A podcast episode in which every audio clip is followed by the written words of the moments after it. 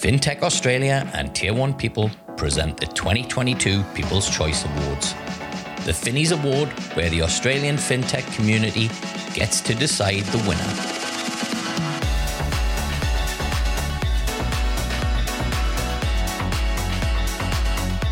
Make sure to join us on the 23rd of June 2022 in Melbourne for the industry's most prestigious awards event.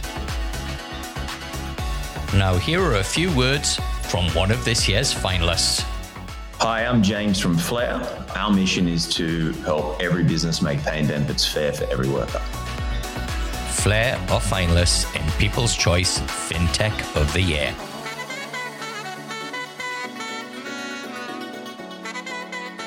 Congratulations, James, on to you and everybody at Flare on making it to People's Choice Award finals. This is the award that the fintech community gets to decide. How's everybody at Flare feeling about making it to the finals? Everyone's excited. Everyone's thrilled. Uh, I think everyone's already trying to. Does, there is a big trophy you get with it, right? Is there a trophy? I think I think it's glass. Okay. Yeah, I think it's a glass glass plaque. Yeah. Everyone's, everyone's very excited about uh, you know we're in the office we can put the big glass trophy. So that's uh, that's been the debate around the water cooler, the virtual water cooler mostly nowadays. Cool, cool. Um, well, look, we're going to talk a bit about um, why you you think Flare should be awarded um, the the trophy this year.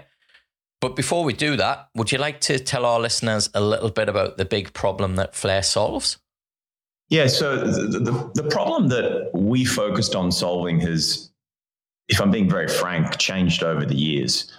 And that's been a function of probably us slightly iterating our vision, our North Star, albeit I think we've been pretty consistent from Jump Street on that.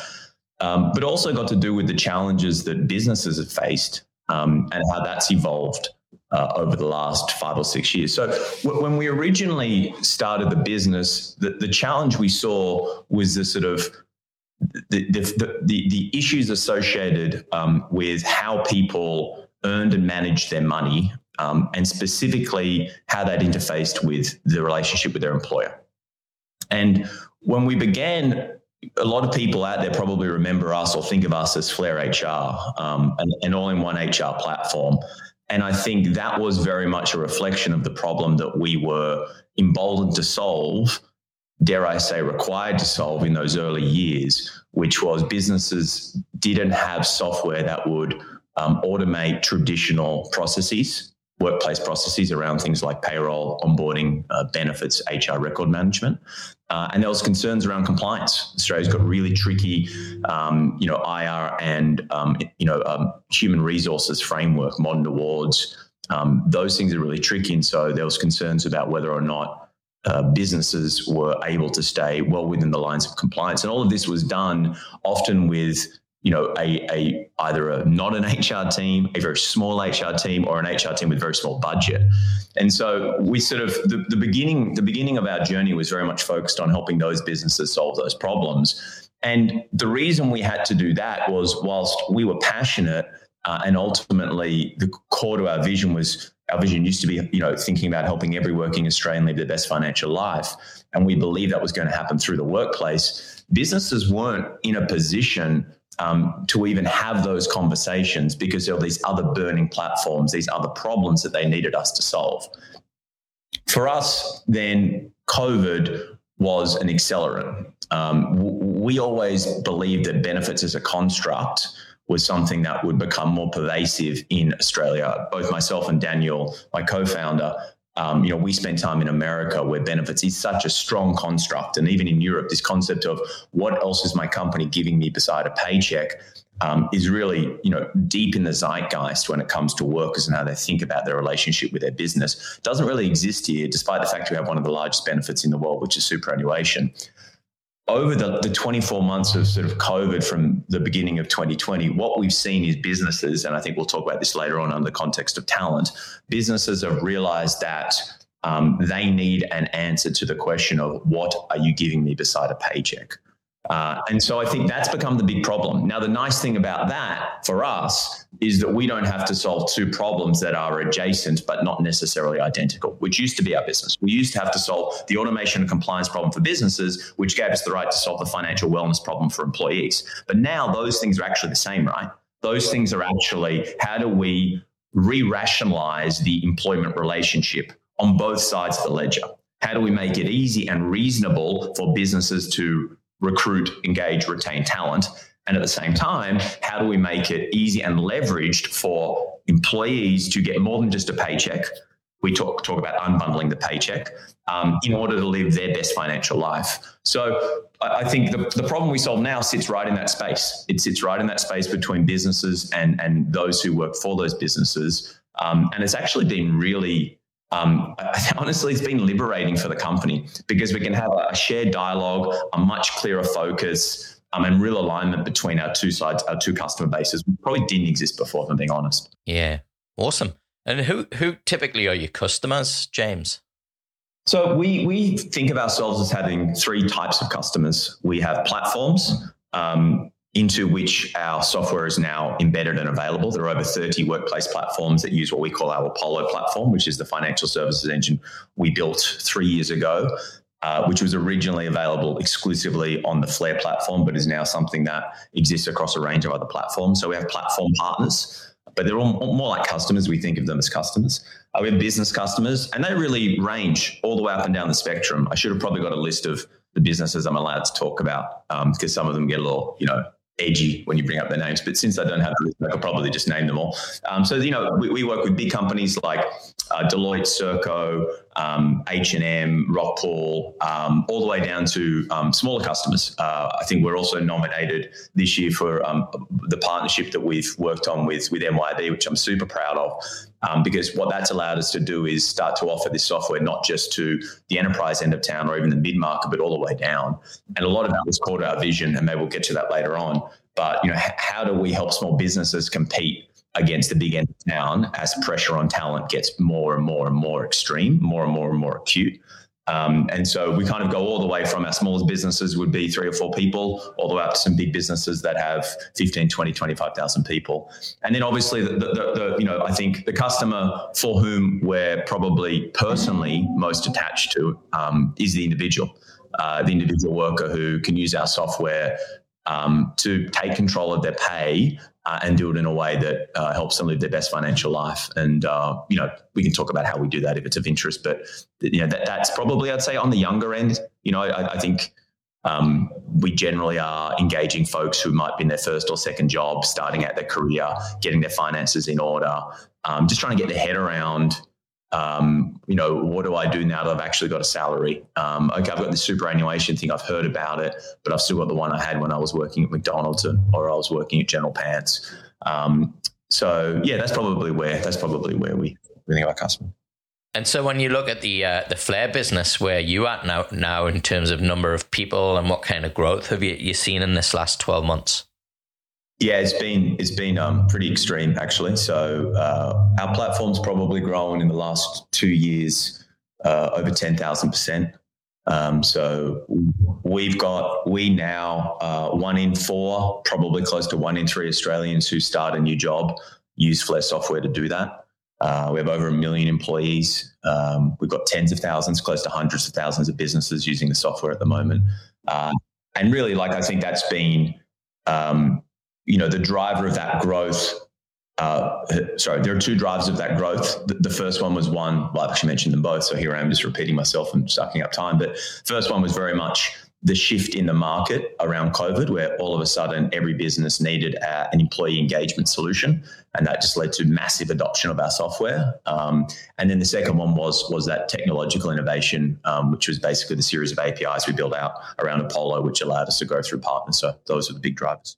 I'm not sure there's necessarily um, a direct competitor. Um, you know, we've we've really tried to position ourselves between consumers, businesses, and platform partners, uh, and hopefully the view is we, uh, you know, we work for all of them and we leverage the value that each of them can bring to each other. So I don't. I think um, five years ago, absolutely. Now they're our partners. You know, we love working with them, and and we sort of made the observation that our vision is benefit centric, right? Our vision was to help every business make pay and benefits fair for every worker we thought we had to do that by putting our whole platform into every business, but it actually a far better way to do it for everyone was to modularize the parts of our platform that were core to the vision and then embed those in, in partner solutions. So over the course of maybe three or four years, enemies became friends. Um, which is why when when the question comes up around competition, I can honestly say that you know we see almost everyone as as a as a you know partner or a potential partner. Um, and you know, for us, it's all about I think the, the, strength of our business model is making sure that we can help all of those entities achieve their goals. And that comes down to how we think about revenue, how we think about product roadmap, um, how we think about value accretion to the end consumer and make sure we can connect that, you know, connect that string from an employee through the business up to the various pieces of software that business uses.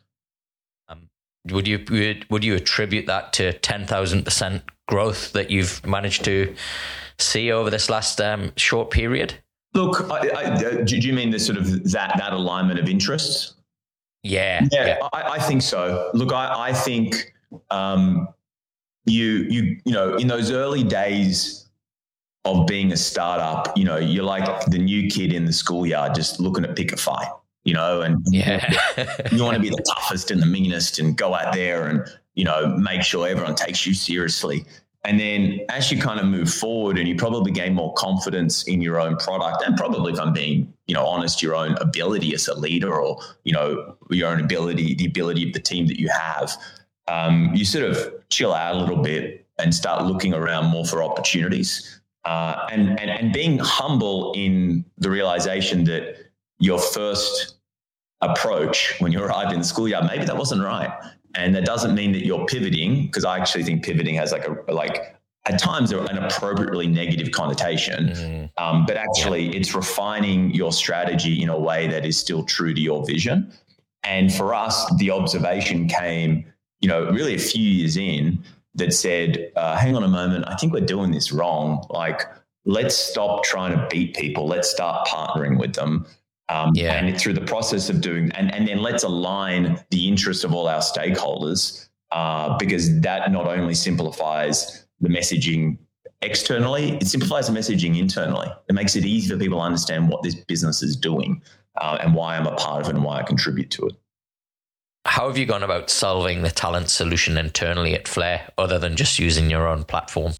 Yeah, yeah, no, exactly, exactly right. Um, just use our own platform. No, no. Um, it works. um, the um, you know, look, it's something that has been really, really tough, um, and not through lack of effort. You know, I, I and that's kind of interesting. I always I was having a conversation with um, with one of my friends who's just about to have his first his first child, and he was asking what to expect. I, am lucky enough to have two kids. And I was like, you know, like the hardest thing about having kids is like in those early days, particularly, is irrespective of how hard you try, you're probably going to be pretty shit at it. And yeah. you know, it's going to be for the first time in your life, maybe ever, or at least for the first time in a long time. You really don't know what to do to get better. You feel totally incompetent. Yeah. And it's not through it's like it's like having a startup, isn't it? Right? Yeah, it Becoming a parent. It is. You just keep stubbing your toe, and and and the harder you try, the more you stub your toe. And I, I don't. I, I think for us over the last twelve months, you know, we've really tried hard and focused on this internally. Um, and I, I think sometimes that's you know produce good results but at other times it's like the harder we try the the less effective it seemed like we might have ended up being. Yeah. Um, so look you know we, we've we've done we've you know we probably um, embraced what you know what remote looked like. It's we, we we love we love being in the office particularly personally yeah. daniel and i. And so we you know we would love to have everyone in every day but we also understand that isn't what everyone else loves. And yeah. so as we tried to sort of continue to cultivate our culture, that's required us to reimagine how we go about that cultivation. Uh, and that's about being, you know, respectful of, of personal preferences um, in terms of how you want to work and live, which is totally reasonable. And then also acknowledge how do we bring people together in an organized way. Um, so I think that's been something we talk about every week. Yeah, um, it's something that we've got, um, you know, lots of good ideas, and it's almost like a startup within a startup, to be honest yeah. with you. Yeah. Now we're kind of coming up to a wrap where you're going to get the pitch. But before we do that, when you look back over this last 12 months, James, what would you say is the, the kind of proudest achievement that the, the team at Flare's accomplished together? Look, for us, I think it's been the movement into the small business segment. Um, I think at a time when small businesses are under such extreme pressure, uh, they don't have budget. They've got a thousand things on fire. I think our ability, it's always a segment we've been passionate about. We just haven't really worked out a go to market that would allow us to move in there with gusto scalably. Um, I think that's probably what we've done over the last year. Um, you know, there's there's now tens of thousands of businesses um, in the really small end of town who are using our software. And I just think it couldn't have come at a more important time. And I think it's also the beginning of where we want to where we want to go with this business because I do think I don't want to throw around the, the D word democratization, but I think there's something to be said for uh, helping the small end of town compete with the ASX 50s. And um, I feel like we've been a really really important part of that. Uh, so I, th- I, think that's actually quite not. I think I know that, and, and very clearly that's the thing that I'm, I'm most proud of this you're now talking to i guess the fintech community and your peers and customers and clients and employees. Um, why should people vote for flare as this year's fintech of the year people's choice? Um, look I, I think that we've been in and around the community in different ways for a long time and i think the last year of this business is probably the culmination of the previous six years. And i think our ability over the last year to materially uh, change the lives of you know so many Australian workers, but also to support businesses of all sizes through what's been a pretty wretched uh, 12 months. Um, I, I, think that's interesting and important uh, in terms of what's actually accomplished in the last 12 months. But I also just think the sort of journey of this company, and if we look a little bit more longitudinally about the fintech space, I think it also represents, you know, business like ours. It's probably one of the older businesses coming of age and and re rethinking and re-rationalizing itself in a post-COVID world. And without sounding too existential about the whole thing, um, I kind of think that's what we want in the fintech community. I think we want businesses that are robust businesses that are built to stick around for a long time, um, that ultimately have a path to materiality, even if maybe that path isn't the very thing that they thought they were going to do when they walked into the schoolyard on day one. Um, so I think for us, it's it's that that's who we are, um, and I hope people sort of appreciate where we've come from and where we're going. Um, and if all that fails, vote for us out of pity. We'll take pity votes as well. well, James, it's been fantastic to hear about the Flare journey. Good luck to you and the whole team at Flare in the final. The People's Choice Award is brought to you by Tier 1 People, leaders in fintech executive search. We'll help you launch, scale, and innovate by finding world class people.